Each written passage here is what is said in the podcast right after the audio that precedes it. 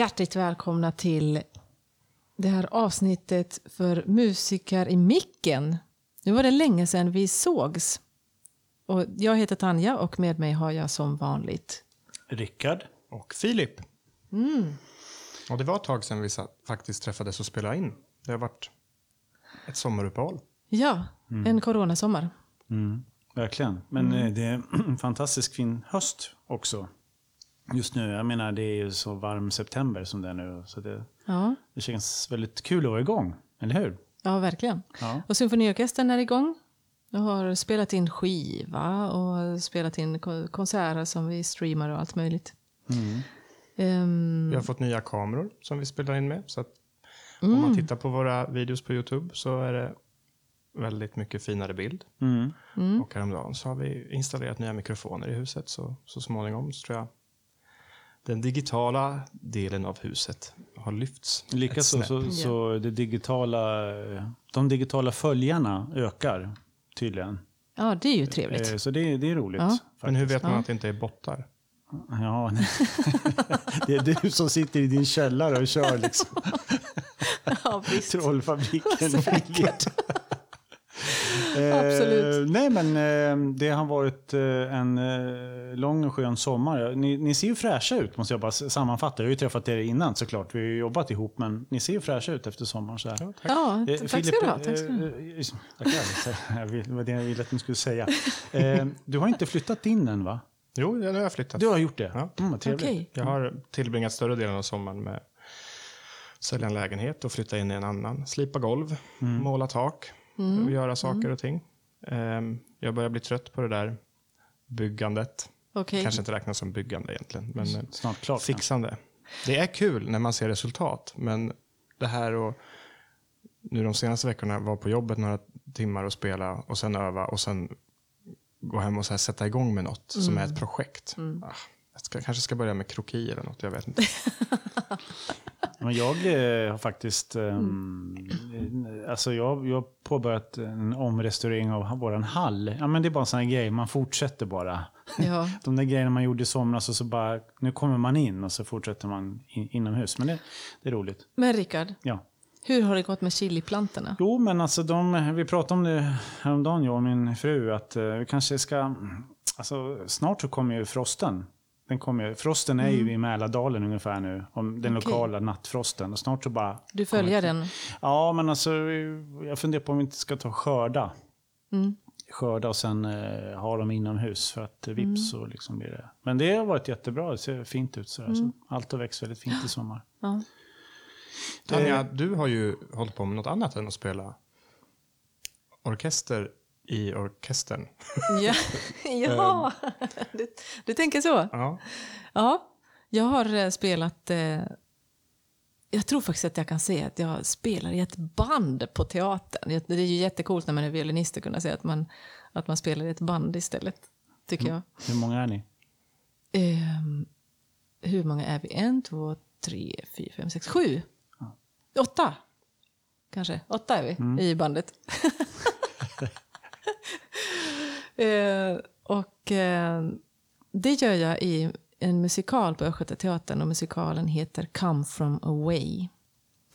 Och som av en händelse. Så, Tanja, jag ger den här bollen till dig. Varsågod. så har vi musikalens regissör här. Välkommen vår gäst Markus Virta. Tackar, tackar. Klingande finska. till Ja. Jag tänkte att det är bäst att det är jag som presenterar det eftersom jag är den enda här som kan uttala namnet. Nej då. Jo, faktiskt. Men- jag kan men- inte heller göra det. Men hur, hur säger du ditt namn undrar jag? Jag säger Marcus Virta. Så Du jag, gör det? Ja, Ja. så det är aningen Ja. försvenskat då. Liksom. Ja, men, ja, väldigt, väldigt liten aning. Ja, ja. Men, Men- blir inte det Marcus Virta? Ja, Markus. Liksom, no, no, Nej. no, Men är, är du finsk? ja, min far är från Finland. Eh, så, men han kom till Sverige på 60-talet. Med den stora arbetskraftsinvandringsvågen som kom från Finland då på 60-talet. Så, så blev han kvar, förälskade sig i en kvinna som är min mor helt enkelt. Och då, då blev det så. så ja. därav namnet. Ja, roligt att ha dig här. Ja. Väldigt roligt. Och det är extra kul att det här är vår första, kan man säga, crossover-gäst. Just alltså, Från teatern... den andra sidan. Ja, men vi har ju haft lite gäster. Eh, lite dirigenter, någon solist kanske.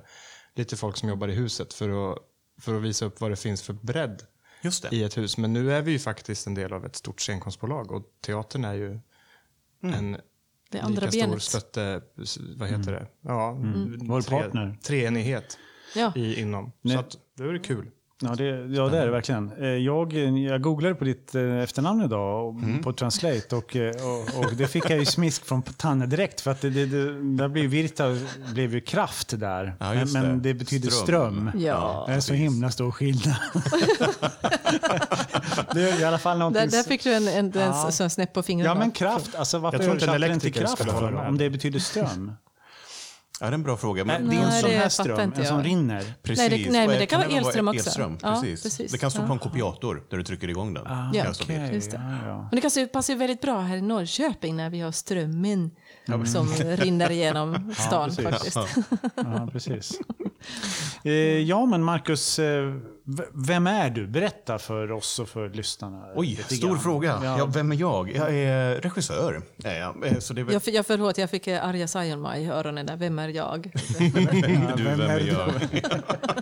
Nej, fortsätt. Nej, jag är Marcus Virta, jag är frilansregissör. Jobbar framförallt mycket med musikal eh, som genre. Det är något som jag blev förälskad i i tonåren så liksom, och har, och, ja, har aldrig riktigt lyckats släppa sedan dess faktiskt. Så jag så handelsresande inom teater, kuskar mellan teaterhusen och spenderar några månader här, några månader där och gör en föreställning. Det är liksom, det, det är vad jag pysslar med. Sen vem jag är, det är ju en väldigt stor filosofisk fråga. Som jag tror vi får ta någon, någon annan gång som är lite större. Men det är, det är väl därför som jag är i Norrköping nu framförallt. Men du är uppvuxen i... Jag är uppvuxen i en liten by som heter Vedevåg, norr om Örebro ute på landet. En by på 500 personer ungefär, så nu för tiden. Eh, och sen så pluggade jag i Örebro på gymnasiet, gick teaterestet på Karolinska och sen så blev det Göteborg efter det och Balettakademin. Och sen så har Göteborg varit mitt hem i många, många år. Och de senaste fyra åren ungefär så har jag bott i Stockholm. Men nu till, till vintern så blir det hem till Göteborg igen faktiskt. på riktigt. Så jag går också i de här flytttagen, söka lägenheter och sånt. Och nu har jag också köpt en lägenhet. Behöver du flyttkartonger? Nej, jag, jag har fått nog av dem. Kanske penslar. men, eh, men om man har gått på Balettakademin. eh, Jag menar, du är ju regissör, skådespelare och sångare. Du dansar väl rätt bra också, antar jag? Eller? Ja, låt oss säga så här, jag kanske gjorde en gång i tiden. Men, oj. Så här, Coronahostning, icke. Satte te i halsen.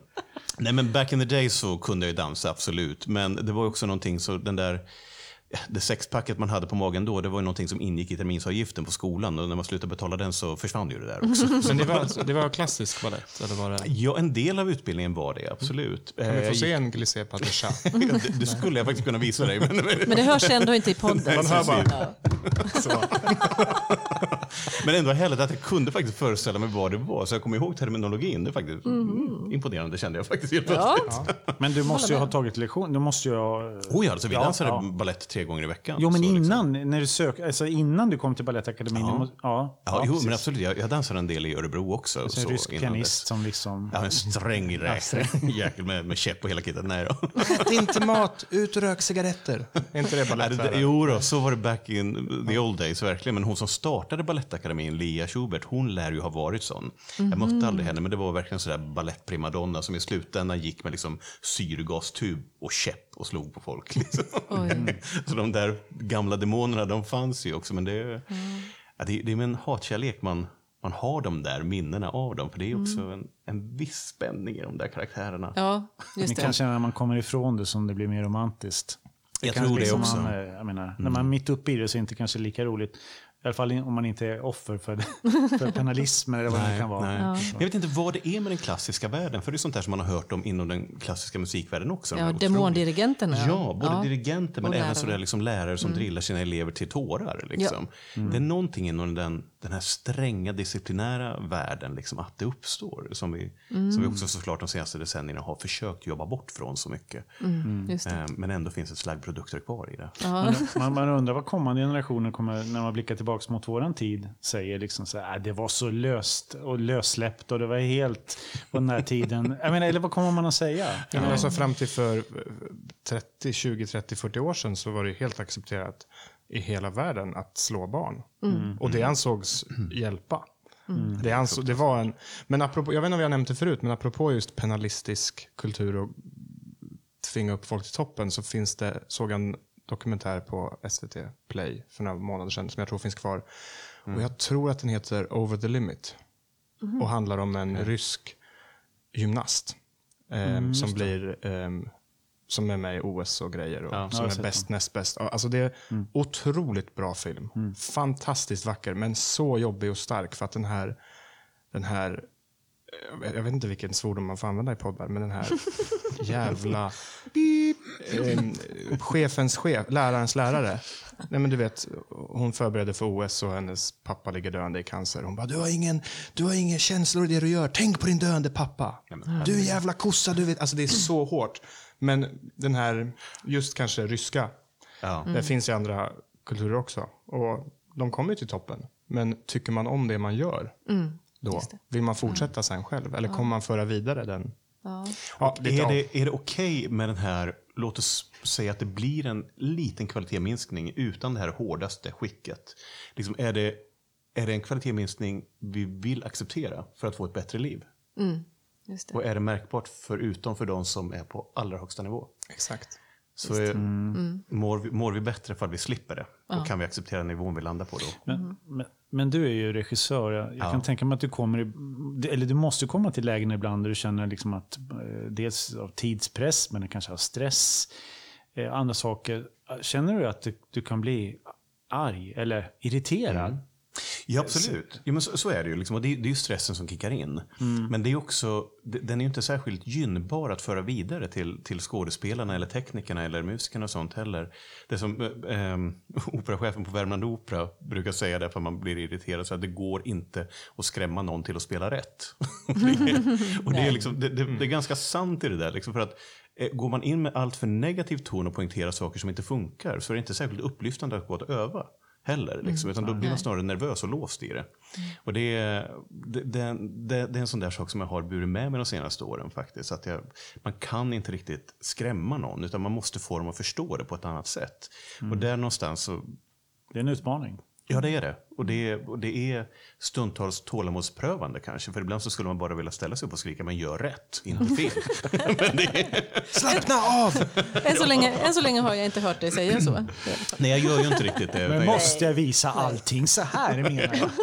Men alltså också, inte bara om man... eh, Skri, alltså, alltså min bild av regissörer är väl, så jag vet ingenting. Om, om jag ska vara helt ärlig. Mer än vad man har sett i såna här konstiga filmer som handlar om vad som händer bakom kameran. Ja, ja. Men det, dels att det finns penalism som säkert hårda personer, men också det här när man ser så regissörer som vill komma in under huden på sina skådespelare. Och så här, lek, att det blir någon så här psykolog, det kanske inte riktigt musikal är rätt forum Det beror nog för. på vem man är som regissör också, hur man vill jobba. Ehm, Jag tycker den där psykologin, psykologin i sig är ju spännande hur, hur människor funkar. Och jag, jag jobbar ju mycket med förståelse. Liksom det, det, jag vill förstå människorna jag jobbar med så jag förstår vart de befinner sig, vart de är på väg. Så på det sättet så vill man väl in under huden för att veta hur folk funkar. Men jag blir inte... Jag skulle aldrig ställa en fråga på det sättet till dem som känns krävande på det sättet. Jag tycker det är inte så intressant för vi är alla individer och vi måste få ha våra egna inre hemligheter kvar, känner jag. Det är mycket mer intimt också, arbetet. En regissör och hela, vad heter de, alla som jobbar, vad kallas ni? Staben. Nej, men, Ensemblen. ensemblen jämfört med till exempel en dirigent. Som dyker Ja. upp en vecka, några timmar om dagen eller flera veckor. Men det, det finns ett avstånd till podiet och det pratas alltid Precis. till hundra personer på samma gång. Så att det blir ju inte lika Nej, nära precis. och personligt kanske. Precis. Det är en annan skapande process på något sätt. Men, men, eh, men eh, du är ju också, när du var mindre så spelade du också klarinett. Ja, Det stämmer, va? Och du har gjort din Ja, research. ja, ser du, men- ser Här du. kommer det fram. Jo då, jo då sju år. Hur mycket, hur mycket betydde klarinetten för dig? Eller när slu, du kanske fortfarande spelar på kammaren, vad vet jag? Ja, nej, det är allt för sällan måste jag erkänna. Det händer väl varannat år kanske att jag plockar fram min gamla Noblet och sätter ihop den. Ja, ja. liksom det. Nej, den är... den är lagd på hyllan sedan länge tyvärr. Men det var underbara år måste jag säga och jag är väldigt glad att jag spelade så mycket i orkester då som vi gjorde. Det var mycket så här Dixieland-jazz som vi spelade, väldigt glad jazz. Eh, och det, just den förståelsen för en orkestersammansättning är jag väldigt glad över att faktiskt spela i en ensemble. Och läsa noter såklart, även om det tog några år innan jag insåg att den stämde i bäss. Klingar ju inte C. Violinisterna förstår ingenting. Nej, nej okej, det, det vi, vi blåsare som förstår. fattar. Vi Ja, fattar. Ja. Men ditt, Fast, jag spelar faktiskt Giss-fiol i den här musikalen. Är det barockstämt? Just G-sharp fiddle. Nej, tvärtom. Nej, men eh, det, det är tydligen ganska vanligt i irländsk och också då kanadensisk folkmusik Men alltså som, som finns i den här strängen är musikalen. en halvton upp. Nej, alla strängarna är Ja, men- en ja, halvton ja, upp, så men att, så giss, att, ja. så, men så att man ska kunna, så att den lägsta lösa strängen i ackord ska kunna vara ett giss. Så, man, så att det är lättare att spela med, spela stora ackord och lite så dub, Mm. dubbelgrepp och sånt i E-dur och A-dur och H-dur och sånt. Liksom där det är mycket kors och så. Och nu blev det väldigt nördigt här. Är noterna skrivna för den? Eller måste... Noterna är skrivna som om det var en vanlig fiol så att det liksom, det står Så om G du hade absolut gehör Giss. hade du blivit helt galen. Ja, Ja. så jag, för en gångs skull så är jag väldigt glad för att det inte har absolut gehör. Faktiskt. Ja. Fast, det, fast det ändå, jag har inte absolut gehör, men det, var ändå, det har ändå varit en liksom invändningsperiod faktiskt. Och det var väldigt svårt i början.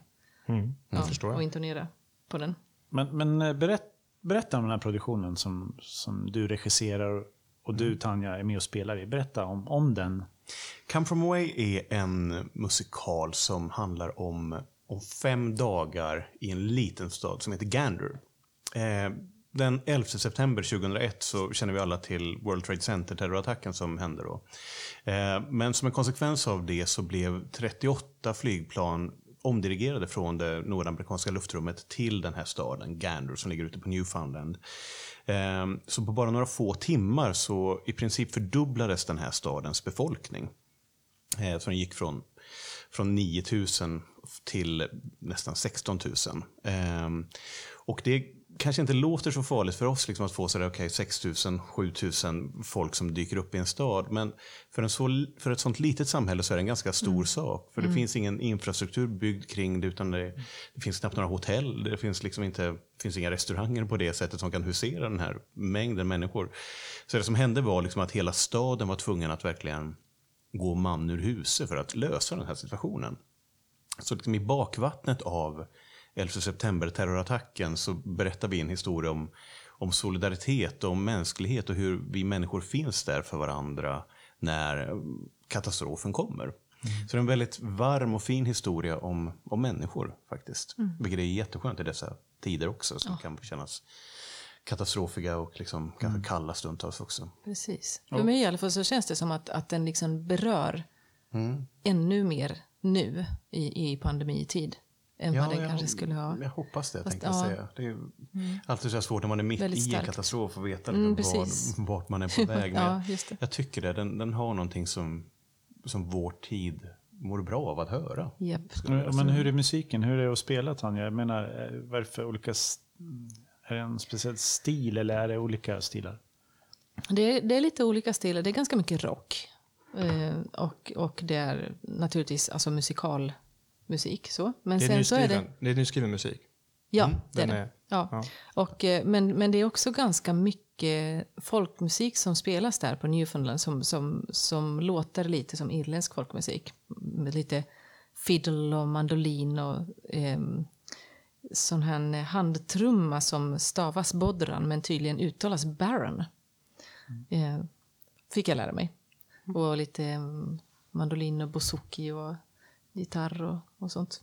Så det, är ganska, det är ganska varierande musik men jag tycker att musiken det är väldigt välbalanserat mellan den här country folkmusiken och, och rock, rockmusiken och så.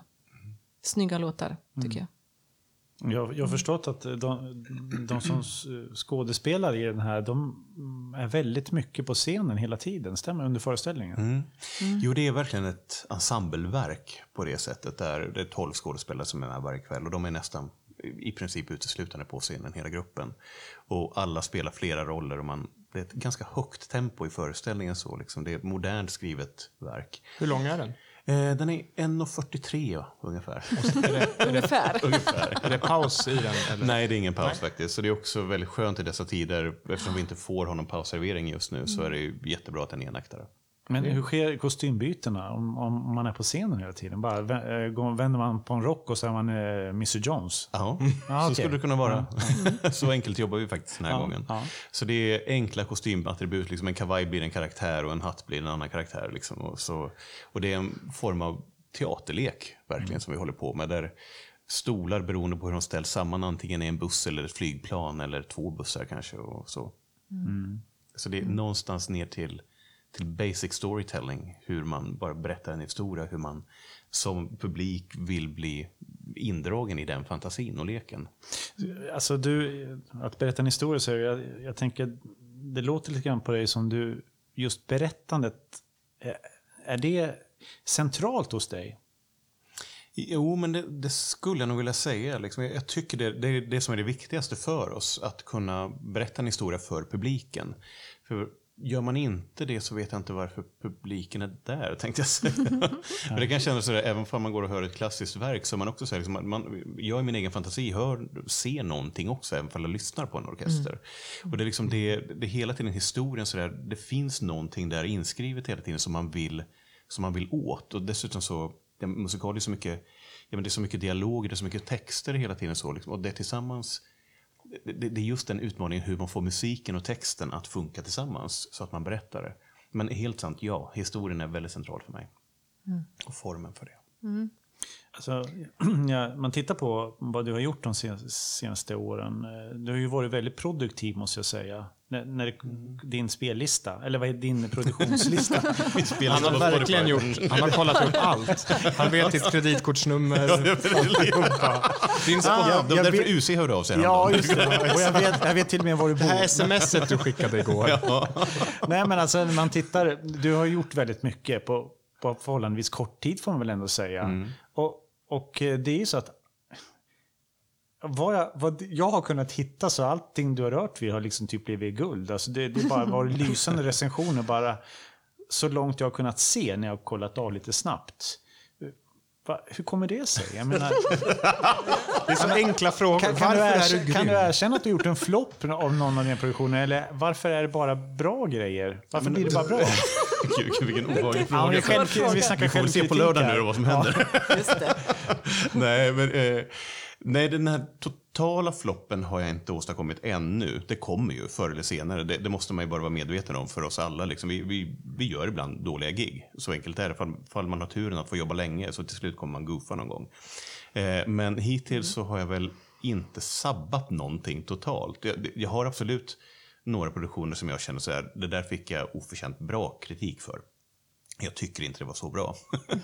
eh, och det, men ibland så kommer man ju undan. Och det, det är väl sådär att, jag vet inte, jag, jag, jobbar ganska tydligt.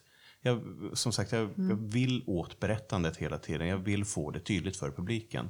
Utan att för den skull hitta någon mainstream-väg. Liksom jag försöker hela tiden utmana mig själv att hitta nya former på föreställningarna. Så, jag- Förra hösten så jobbade jag med dockor. Dock, jag gjorde Spelman på taket med, med dockor istället för skådespelare.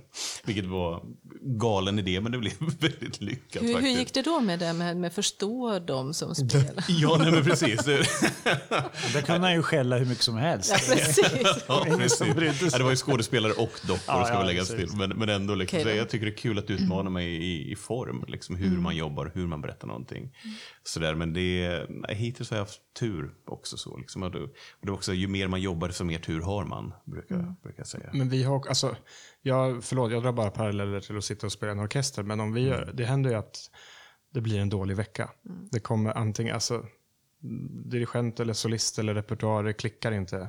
Eller en själv. Nej, sj- jo, överlag, men att man inte är nöjd. Men det är en eller två konserter och sen nästa vecka går man vidare. Och gör man teater eller musikal och inte är nöjd med det, så då får man leva med det fyra månader. Ja, och, det, alltså, det jag kan känna är det jobbigaste så här, som regissör är ju när jag kommer till premiär och jag inser okej, det här blev inte vad jag hade tänkt mig. Nu ska de här stackarna spela det här i ett halvår. Ja, då finns, det finns inget mer att göra där. Du måste slä- är, det så efter premiär så gör man inte så mycket mer? Nej, då så ska det vara katastrof. Ja. Eh, jag har själv spelat produktioner som vi har gått in och repeterat om efter premiär.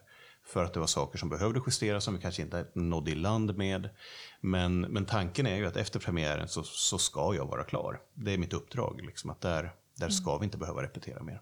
Så det- en, en föreställning som du har stått för kan hålla på medan du redan regisserar någonting annat någon annanstans? Oh ja, så är det må- det måste ju kunna bli så att en föreställning som håller på väldigt länge, jag får, får eget liv är väl kanske fel ord, Mm. men du vet att man börjar med andra grejer, skådisarna börjar göra andra saker. Att det blir Oh ja. nästan löst i, konturerna. Ja. Går man inte in då och gör någonting? eller? Jo, ja, men så gör man. Är det en föreställning som spelar länge så kommer man och kollar på den då och då och ger feedback på det. Så att man liksom håller den tight. Marcus är i salongen, Marcus är i salongen. så, så. Ja. Och ofta så som är där inkognito, så de inte Ja, vet. ja, ja. Så här, Och sen är det ju till och med så att man kan ha ibland assistenter stå, liksom, som jobbar med produktionen under hela repperioden och sen är kvar under spelperioden och tar notes och liksom ger feedback hela tiden till skådespelarna. Har du regisserat något du själv har varit med som skådespelare i? Eller blir den gränsen lite... Ja, det, den är svår, men jag har gjort det. Eh, men det, det är något jag undviker, för det, den är komplicerad. Det är det verkligen. För då, då ska man verkligen se sig själv utifrån och också och inte bara ge sig själv den, den bästa funktionen hela tiden. Men jag tycker det är fascinerande. Om du, du, Mm. Både dans och, och teater sysslade du med. Och det, för att bli bra på det måste man vara väldigt fokuserad på vad man själv gör Mm. och hur man kan förbättra det. Och sen att, att byta perspektiv därifrån Mm. till regi. Det måste ha varit en total alltså, omställning i, i Ja, men det, det är ju helt sant att det, det är precis det som är den stora skillnaden. Att inte bara se sig själv utan se helheten. Och det, det är det som, som någonstans gjorde att jag också tog valet att bli regissör tror jag istället. För att jag, jag är nästan mer intresserad av helheten och, och, och alla bitarna i ett berättande. Alltså vad gäller scenografi, ljus, även sådär ljud, orkester eh, och, och skådespelarna. Liksom. Men det, det är liksom det, det är bara som regissör som jag kan gå in och pilla i alla, allas arbete. lägga, lägga mig i vad den här jobbiga. Just det, vad skönt. Men Tanja, du har ju ändå gjort några musikaler vid det här laget. Mm, ja, det Är det vad, brukar regissörerna, jag tycker det är jättebra att man har en regissör som kan ha åsikter om musik också. Och alla aspekter av det. Om, så att man inte, är är det vanligt att regissörerna kan musik och har saker att säga till om? Eller hoppas de bara att kapellmästaren sköter det och så får det bli bra? Alltså, mm, när regissören ger feedback på musik så går det ju liksom till kapellmästaren och via kapellmästaren. Så att jag vet egentligen inte hur mycket det har liksom kommit. Jag vet inte. Jag ser att, att ni står och smusslar och viskar till varandra och sådär. Men, men, men jag, jag har faktiskt inte insikt om hur, hur mycket eller lite det är. Men vad säger du då, Marcus? Nej, men det, det är också helt rätt. Jag bara så här, checkar av vad ni säger. För det, det är helt rätt att min kommunikation med kapellmästaren ska ju vara med kapellmästaren. Ja. Jag ska inte gå till mm, alltså, musikerna själva. Så där, stanna i den här, skulle du kunna ge lite mer? Men du ska sitta längst bak i salen och medan de spelar ska de skrika eh, Bouzouki, mer G-sträng. Fiolen är sur. Ja, det kommer inte att hända. Det kommer inte att hända. Det kommer inte att hända. Ja, här kommer det fram. Nej. Nej. Nej. Nej, men så, liksom, har jag åsikter om, för, för det kan ju verkligen vara så, för, men Mm. sådana saker tror jag du kan ha hört, liksom så här, i, alltså i, i takt 52, skulle vi kunna gå upp en dynamik där? Skulle vi kunna gå till 40 istället för Ja, eller Och ibland såna- gå ner för att, för att man inte hör Precis. replikerna eller något Precis. sånt. Ja, så precis. Mm. den typen av frågor tar jag inför er. Har jag Ja. Andra mer djuplodande frågor om musiken så tar jag gärna enskilt med dirigenten Mm. eller kapellmästaren. För det är också, det, vi har våra olika ansvarsområden. Mm. Och där, där är han ansvarig för musiken. Så liksom, har jag åsikter om det så, så måste jag ta det med, med den arbetsledaren. Mm. Vem är kapellmästare? Johan Siberg. Och ni, ni har jobbat ganska mycket ihop, du och Johan. Ja. Oh ja, vi jobbade första gången 2010, så det är tioårsjubileum i år. Vad var det då? Då var det Parade som vi gjorde på, på Balettakademin i Göteborg faktiskt, Mm, okej. som vi jobbade Ja. ihop med. Sen gjorde vi den professionellt på Värmande Opera 2015. Okej. Det, den, eh, du översatte den också? ja. Precis. Hur, hur är det att översätta någonting som man själv ska regissera? Eller jag menar, Ja. eh, det blir ju, på, det blir ju det blir två forum man är, eller ytterligare forum som man är med och, och rotar i så att säga. Ja, man får nästan, jag sa det på den kollationeringen, att ni får se översättaren som död och begraven. Den är, liksom, den är out of copyright. Vi har, har ingen respekt för den människan överhuvudtaget längre. Utan det, det, man måste någonstans där friställa sig från den biten så man inte sitter och försvarar sina egna ord. Det. För då blir det svårt, liksom. det får inte vara för laddat. Där. Så det var jag väldigt noggrann med. Men just Parade, det har jag förstått ändå har, den, var, den betydde mycket för dig personligt. På, Jo, men det var sån där en, en drömproduktion som blev av. Jag hade jobbat med den väldigt många år. Både översatt den liksom många år tidigare, så haft en reading och haft en workshop. Och... Vad är det för, för oss oinsatta? Det är en, en musikal som handlar om, ja, det är det är också en verklighetsbaserad historia som utspelar sig 1913 i Atlanta i Georgia där en man blir eh, felakt på falska grunder eh, dömd till döden för ett våldtäktsmord som begicks på en 13-årig flicka. Eh, och där han senare blir frikänd från det, men staden har redan liksom bildat Dömt, sin... ja. Ja, precis. Dömt honom. Så han blir kidnappad från fängelset och lynchad, alltså hängd vid ett träd utanför stan. Det är en väldigt mörk historia, men en väldigt drabbande sådan också. Jag trodde musikaler var så här Cats typ. Folk är glada och du, alltså, allt. Nej, det är inte bara det. Liksom. Det, där är ju en, en, en, eh, en gammal sanning verkligen som vi har jobbat bort från väldigt mycket. Sådär, liksom. och det, det, det finns mycket show och underhållning i musikal och den är underbar när den funkar. Så. Men det finns ju så otroligt mycket mer. Liksom. Det som, som, som musik i stort. Liksom. Det, kan vara, men det kan ju vara glatt, det kan, men det kan ju också vara djupt drabbande. Liksom. Så det är egentligen bara en form. Vi råkar sjunga och berätta en historia. Det, Men sen kan det vara, innehållet kan vara vad som helst. Vad, vad har du gjort mer för musikaler? Eh, Ja, det börjar bli några nu. Eh, De som har varit mest sådär iögonfallande senaste åren är väl Så som i himlen på Oscarsteatern som jag gjorde. Ja, just det. Den såg jag med mina tonårsdöttrar. Okej. Och vi grät alla tre.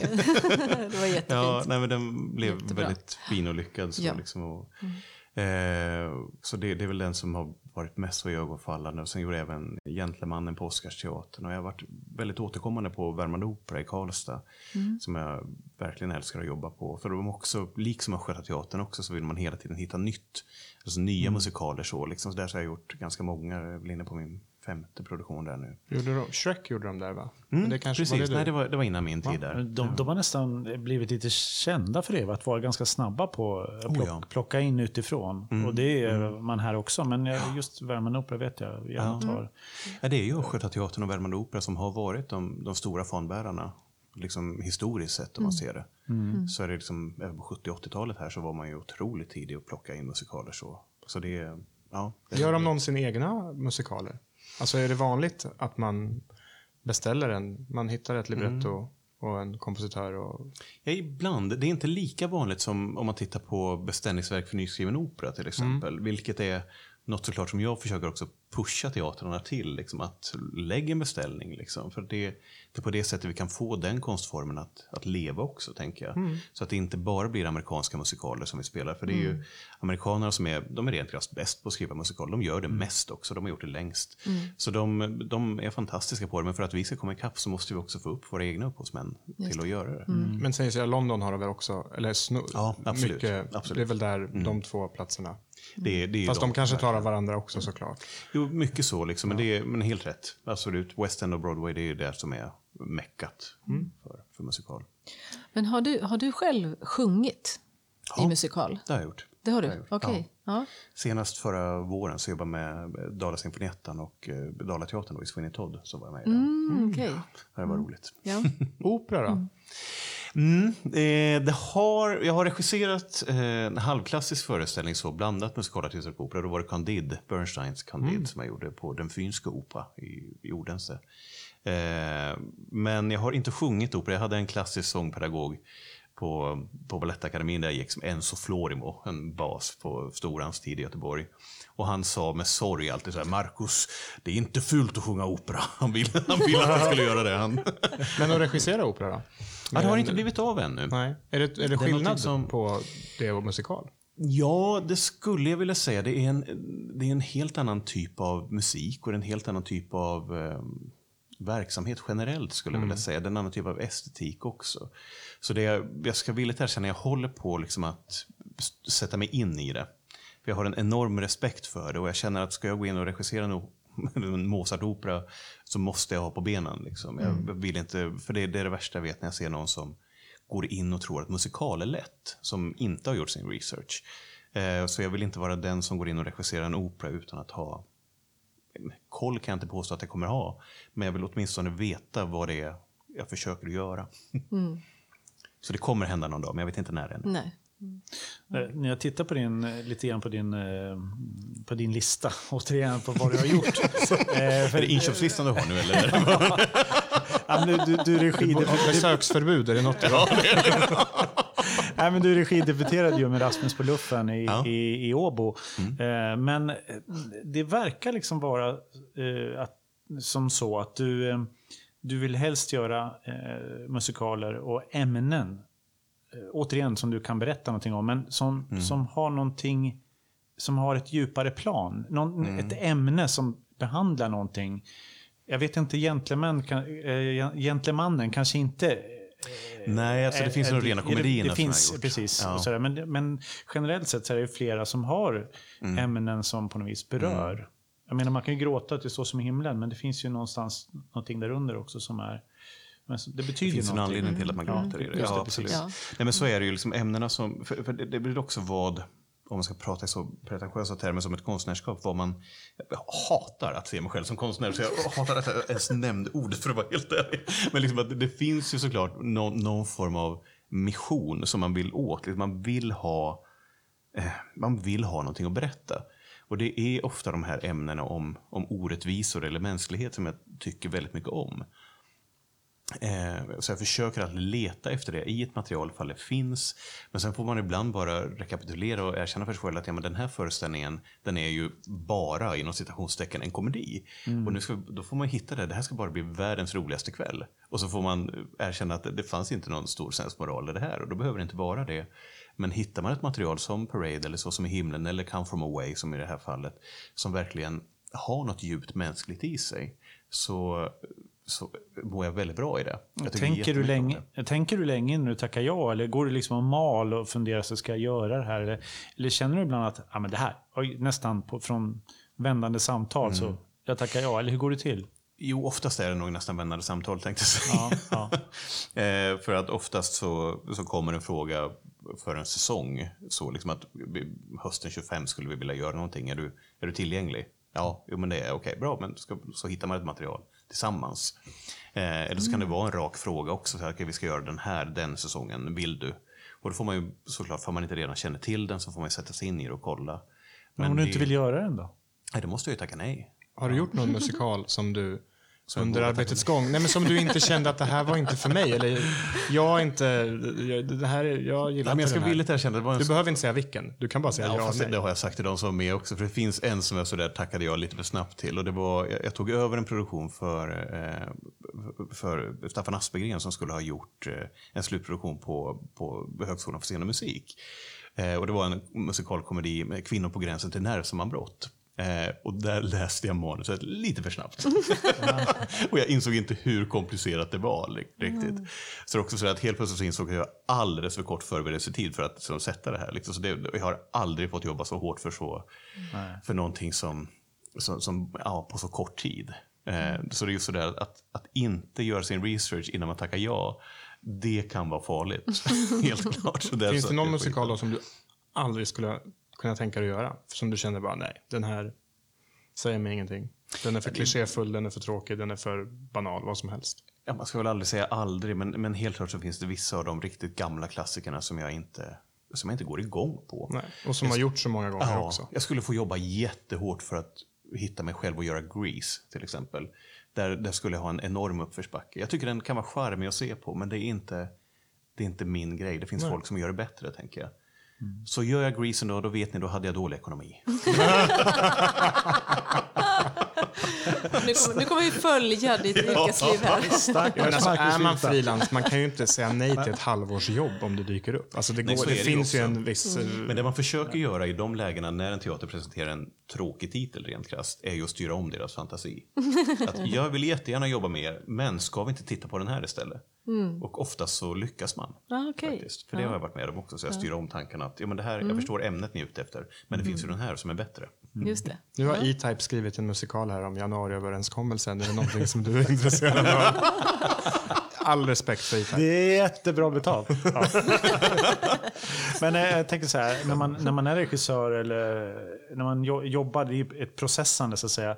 Vad, vad, em, som suger energi, kan jag tänka mig, i många avseenden. Hur, hur fyller du på dina eh, depåer? Vad, när du är fri och ledig, så här, går, du på, går du på föreställningar? Eller Mm. vill du ha tyst och sitta i ett rum bara med det ska vara tyst? Eller hur går det till? Är det en kombination det där? För jag, jag älskar att bara stänga av. Soffan är min bästa vän i perioder. Det är liksom så här, oj vad skönt att bara sitta och binge-kolla Netflix-serier. Så där. Det är underbart. Eh, men, men sen är det, jag, ser väldigt mycket teater. Jag ser väldigt mycket dans och musikal. Det är liksom, jag försöker inspireras så mycket som möjligt där liksom för att hitta. Dels för att hitta nya verk men också se liksom vad, vad andra teatrar håller på med så att man håller sig uppdaterad hela tiden. Så det, där lägger jag en hutlös summa pengar varje år på kultur, måste jag erkänna. Det, ja, jag åker och ser väldigt mycket. Men det är kanske på något vis nödvändigt för att man ska, ska kunna fylla på. Annars, Mm. man kan inte bara, annars bara suger energi allting. Precis. Man blir uttömd så att säga. Nej, men det är också det roligaste jag vet, att se teater. Det är, liksom, det, det är underbart när salongstillståndet går ner liksom, och man hör första anslaget i orkestern liksom, i. Det är- Jag älskar det. Det är fantastiskt, det är magiskt varje gång. Jag tänker så här att eh, när, det, när du var liten, eller när du var ung och spelade klarinett. kan, kan det vara det här att satt och spelade Dixie och sånt där? Att, att det gjorde, det intresset för musikal tänker jag. Kom det på något vis från, kom det därifrån eller kom det hemifrån på ett annat sätt? För någonstans, Nej, ja, precis, var kommer intresset ifrån? Ja. Liksom, ja. Nej, för musiken så var det nog absolut via det. Eh, att det var eh, orkestermusiken och sånt. Liksom. Och jag kunde vara förälskad i liksom, klassisk musik sånt också. Lyssna på. Men, men det finns liksom ingen kulturellt stort kapital hemifrån så. Liksom, utan det är, Mor och far är liksom byggnadsarbetare inom äldrevården eh, hela sitt liv. Liksom. Men, men däremot så var de alltid öppna för att ta med oss på revy och sånt. Liksom. Det, den, den lokalrevyn, liksom. och det var det som gjorde att jag hittade in till teatern överhuvudtaget. Så ibland så kan det bara vara minsta lilla dörröppnare och så grann, granntjejen som spelar klarinett. Som jag också säger, men det vill jag också göra. Och så blev det så. Och vi, Vad roligt. Ja, ja, men Jag och mina syrror, vi har alltid fått gå vår egen väg. Liksom. Och det, det, det behövs inte så mycket för att plantera det fröet i en heller. Nej. Sen blev det så att en revy blev en fars och en fars blev liksom en fars med musikinnehåll. Och sen helt helt plötsligt var det musikal. Ja, just det. Ehm, och, det, och för pengarna vi spelade in så där varje nyårsrevy så åkte vi upp till Stockholm och såg en musikal ofta. Så det var liksom, Sound of Music var första mötet med musikal för mig live och jag blev totalförälskad. Var det den som gjorde att du blev förälskad i musik? När du sa att du blev förälskad när du var tonåring? Ja, I musikal Eller- som musikal. form, st- storslagna i det, så, så var det så fånig Carola och Tommy Körberg i Sound of Music. Det var liksom en- på Göta Lejon. Det var, Men de kan ju faktiskt sjunga. Ja, det, det kan man, man inte- ta ifrån dem. och de var faktiskt väldigt bra i den produktionen. Jag tyckte det var, ja. det var toppen. Jag, jag satt faktiskt i diket och spelade på, den, på en föreställning.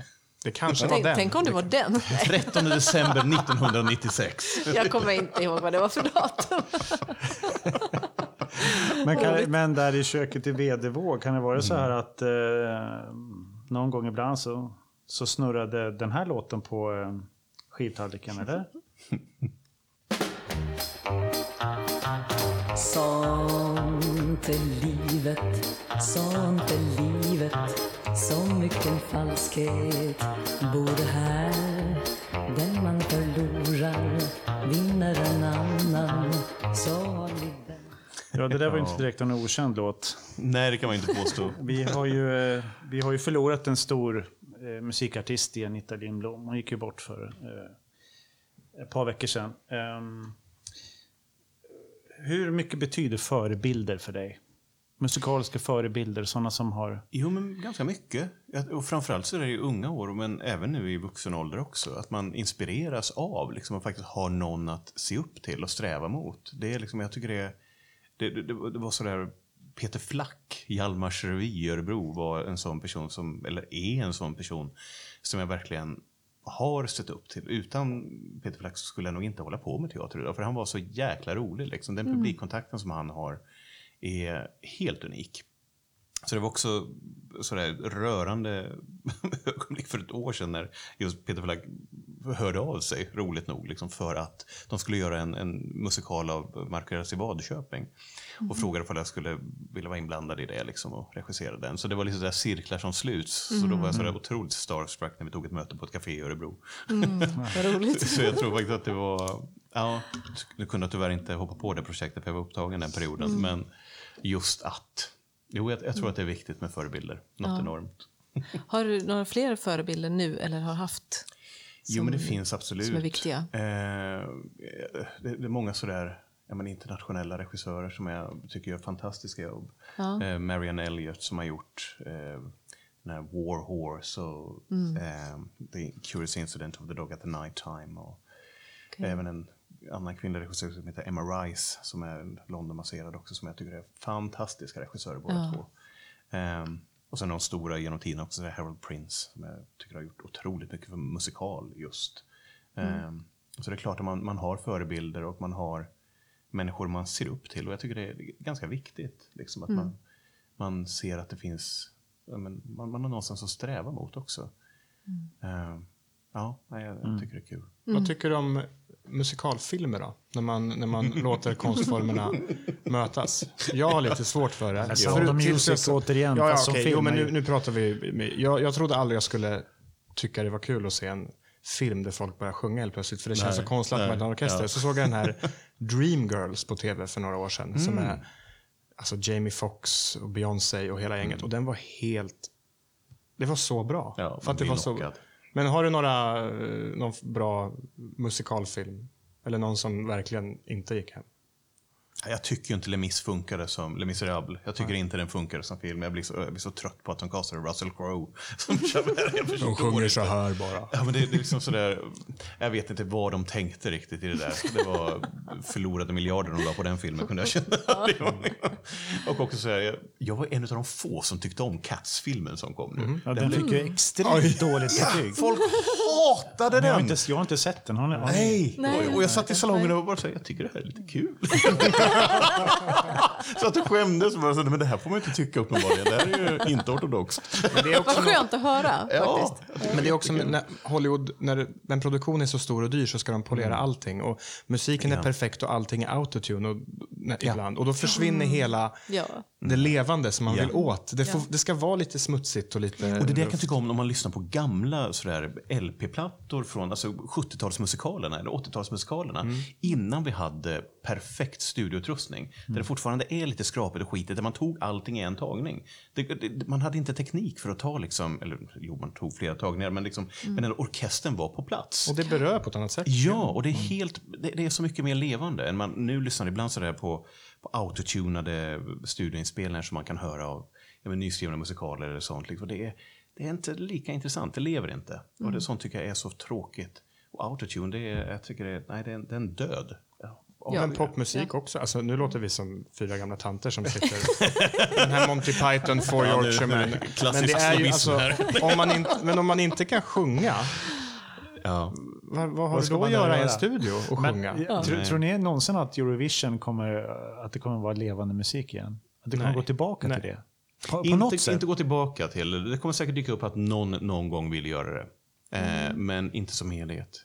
Jag vet inte, jag har svårt att se det. Det är svårt att backa en utveckling Ja, så, tänker jag. precis. Jag minns Monica Zetterlund.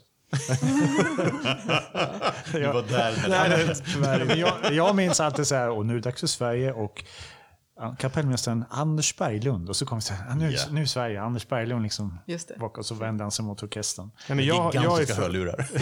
jag är för ung för det. Jag, jag minns, alltså, för mig är Eurovision ett barnprogram just nu. Det är på den nivån man ska lägga det. Det är tacos och så är det för barnen. Det finns ing, men jag minns alla de, de här pinsamma personerna från alla olika länder som skulle berätta vad rösterna var och så, från varje land. Och så ska alla försöka vara så speciella. Och sen ska de stå där och översätta. People Republic of Macedonie, 10 points. Det blev, alltså det blev... Chypre, deux points. Cyprus, two points. Och det fick alltså. Cypern en tvåa. Nu ska vi höra hur eh, det går till eh, Åbo. Marcus Virta, varsågod. Eller när kommentatorn pratar medan de, medan de gör låten. Då är man så men hopp. Ja. Ja. Ska du inte göra en live, live kommentatorversion av en musikal? Spela in och så bara, "Ah, här. Oj, ja, det skulle man kunna göra. Oj, oj, oj. Det skulle kunna vara drama faktiskt. Musikalen. Eller den heter... Eh, eh, något så här. Melodifestivalen. Någonting. Och så är det bara personerna bakom och drama och det händer grejer. Man, man är Ja, dum mot varandra. Vem skulle skrivit musiken till din ne- nästa musikal? Schlagere. Schlagern. Schlagerkungen. Schlagerkungen. Schlagersjung, ja men då är det ju Fredrik Kempe. Ja, det är Fredrik Kempe, det måste det ju vara. Herregud. ja, det Schlagerkung, det har vi ju. Han är ju Sveriges schlagerkung. Herregud, han gjorde ett lysande jobb med Så som himlen. Det är klart han ska göra det. Ja. Så. hoppa. Jag tycker vi... Det här, jag skulle kunna sitta här och prata väldigt länge till. Ja, men vi, verkligen. vi måste börja runda av. Men jag tycker att ni två som är aktiva i den här föreställningen kanske kan försöka sälja in den lite mer så att folk ska gå. Jag ska absolut gå om det finns biljetter kvar. Finns det biljetter kvar? I Norrköping är det ett taskigt läge. Det är slutsålt faktiskt. Så länge vi bara får spela för 50 så kommer det ju vara tufft, framförallt i Norrköping. Men Linköping tror jag, det, vi har väl inte ens släppt Men det de kan komma ändras där. under produktionens Ja, gång. och vi hoppas ju nu, idag så är vi väl, vad är vi, 20 Första. första. Så första oktober så har de väl lovat nya besked senast, eller hur? Var det inte det? Så vi hoppas, ju, vi hoppas, hoppas, precis. hoppas. Att, och och, Ja, och I så kommer fall kommer det där. ju släppas fler. Om, Ja, om, det får, precis. om man får ta in fler Ja, ja, personer i salongen så kommer det släppas fler biljetter. Eh, Jag och Filip kommer sitta, sitta längst fram och bara dränka er med blomblad när det är över. Åh, vad härligt. Kan inte vi gå in som någon form av så här Vi- brandvakt eller något? Vi är med i föreställningen. Vi går in så här, som du vet, så här, bröderna um, Marx. Så här, kommer, Ingen skulle märka något. Marcus Nej. sitter, men vad fasen gör de där två? Vi gör buskisen alltihopa. Vilket osökt leder mig på vår... Du, du har inte varit med i vår podd förut, men vi har en liten grej här på slutet där man får två alternativ och så eh, utan att bli för djup så ska man välja en av dem och det kan vara lite ytterlighet och extremer. Ja, Jag, jag har ja. försökt... Det är lite jobbigt för man måste välja. Ja, man måste det. välja. Ja, Ja. okej. Pest eller kolera. Ja, Ja. och den första, vi kan antingen välja mellan fem års ytterligare, ytterligare pandemi och vad, nu pratar vi, temat är då teat, scen, scenkonst. Ja, Fem ja. års pandemi till eller endast buskis. Alltid endast buskis. Alltså det här är min go-to-grej. Alltså ligger jag sjuk på sommaren, det här, det här får man inte heller säga liksom så här. Men då ligger jag och youtubar buskis. Men alltså, Är det sant? Åh, vad jag mår bra! Det är så enkelt. Jag skrattar inte särskilt mycket. Men jag tycker det, det är bara så här, ja det här är så rakt och tydligt det kan bli. alltså jag har inget emot buskis, men att det är den endaste scenformen, konst, scenkonstformen. Typ, alltså Stefan och Christer Jag skulle tror dra att in håller pandemin... miljarder. Eh, Jo, de tjänar pengar, det ska gudarna veta. Men, men, eh, men liksom, om vi ska välja fem år av pandemi till, vi har ingenting att hålla på med längre. Vi har Då kommer all teater bli streamad. Ja, jag, jag tror den levande kulturen i så fall är helt utdöd. Så jag tror att valet är enkelt i så fall. Då är det buskis för alla pengar. Ja, det, Vad säger ni då? Ja, det är samma här. Buskis alltså. Ja, det måste det nog bli. Men, då, men jag, jag, tänk- jag, jag har redan tänkt vidare. Jag har redan tänkt att då kan man ju liksom lägga in musik, mer musik och levande orkester i buskis. Tragisk buskis. Ja, vi gör en ny buskis om, om eh, folk som svälter. Så här, det, det, det kommer, de kommer vara tvungna att utveckla. Nej, men det kommer bli så här Hamlet som buskis. Rickard den tredje som buskis. Det kommer bli alla sådana där. Stefan och Christer hade ju den här jäkelskapstrilogin som de körde, Snålvatten och jäkelskap. Vi hade några kollegor i Göteborgstrakten, där i Kungälv, som tog en av de här buskisarna och försökte sätta upp den som seriös teater. Och fick rättigheter att göra det av Christer Claesson som hade skrivit den. Och det där var, det var ett spännande experiment. Men jag tror på det. Alltså, jag, jag gillar ju typ, om man tittar på Clockwork Orange som film. Ja. Det som är, gör den så svår att se på är just den extremt glada musiken som krockar med hemska saker. Och Buskis kanske är nästa steg till en djupare konstform där man verkligen tar tag i livets stora problem. Ja, vi tar nästa fråga här. Finns det buskis i Finland förresten? Oh ja. Ja, ja det. Ja, det gör det nog. Okej, Jo, nästa. Sommarteatern är fruktansvärd. Ehm. Ja, Det, det, det, det är tydlig buskis verkligen. För det, den sommarteater jag har sett i Finland på somrarna så är det... alltså i där jag kommer från i Seinäjoki så är det väldigt bra sommarteater. Eller alltså, jag, jag har mest sett barnsommarteater. Det var en otroligt ambitiös eh, barnsommarteater som, som jag gick på med mina barn. Och vet du vad, jag inser att jag refererar till en produktion som jag såg för sju år sedan. Så jag ska inte döma, he, döma hela Finlands sommarkultur. Okej, nästa. Ja, vi vi hade nästa. för några avsnitt sen där man fick välja om man, skulle, om man var tvungen att välja vilket sinne man skulle förlora, om det var hörsel eller syn. Och nu, Aha, just det. något liknande. Stumfilm eller radioteater? Resten av livet? Ja, alltså på något sätt. Alltså om du, du är tvungen att bara... Am- Vad, vad skulle ni välja då? Radioteater. Mm. Jag, tyck, jag, tycker det, jag tycker det är roligt och så får man ändå de här bilderna i, i sitt eget Mm. huvud. Det är den svåraste någonsin. Jag kan faktiskt inte. Du måste. Rickard, du måste. Jag säger nog också radioteater. Jag älskar ju film. Alltså jag skulle... Ja, men jag sticker väl ut och säger, jag säger film, stumfilmen. Och du då, Marcus? Nej, jag kör radioteatern också. Faktiskt med samma argument. Att min, min fantasi kan nog leva sitt eget liv där. Precis. Ligga i soffan och bara lyssna Ja. och fantisera om det. Okej, eh, temat är då eh, regissörs eh, attityd. Och nu drar vi det till, vi har redan nämnt det här, vi har redan nämnt det här, men vi drar det extremt. Antingen har vi den galna arga despoten eller den riktigt mjäkige demokraten. Som inte riktigt vågar säga till. Alltså förstår ni, vi får ta lite ytterligheter här. Ja, jag, jag, jag väljer den galna despoten. Ja, det gör nog jag också tyvärr. Ja, jag tror också det. Det hade varit mycket roligare. Ja, Problemet är väl att man inte riktigt ser framför sig hur det skulle gå till med, med en mjäkidemokrat. Där, som då öppnar upp för att alla kan tycka massa olika saker. Nu håller vi hand, faller händerna och sjunger We shall overcome. Ja, men då faller själva regiskap, eh, regisserandet faller med det. Så det får nog bli despoten för mig också. Sam- Samtidigt som det beror på vad man lägger, nu börjar jag fundera vidare på det så då blir det inte de här korta svaren ändå. Men den mjäkiga demokraten är ju egentligen vad jag är tänkte jag säga. tror jag inte på ett ögonblick. Nej, Nej men det är ju, Det alltså, en, en kär vän till mig sa en gång till mig också att man kan inte regissera med handuppräckning.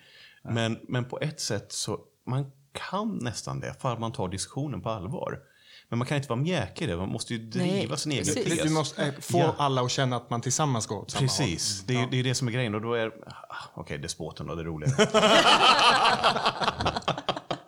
Okej, nu är det saker som inte har med regi att göra. Death metal eller folkmusik? folkmusik. Folkmusik.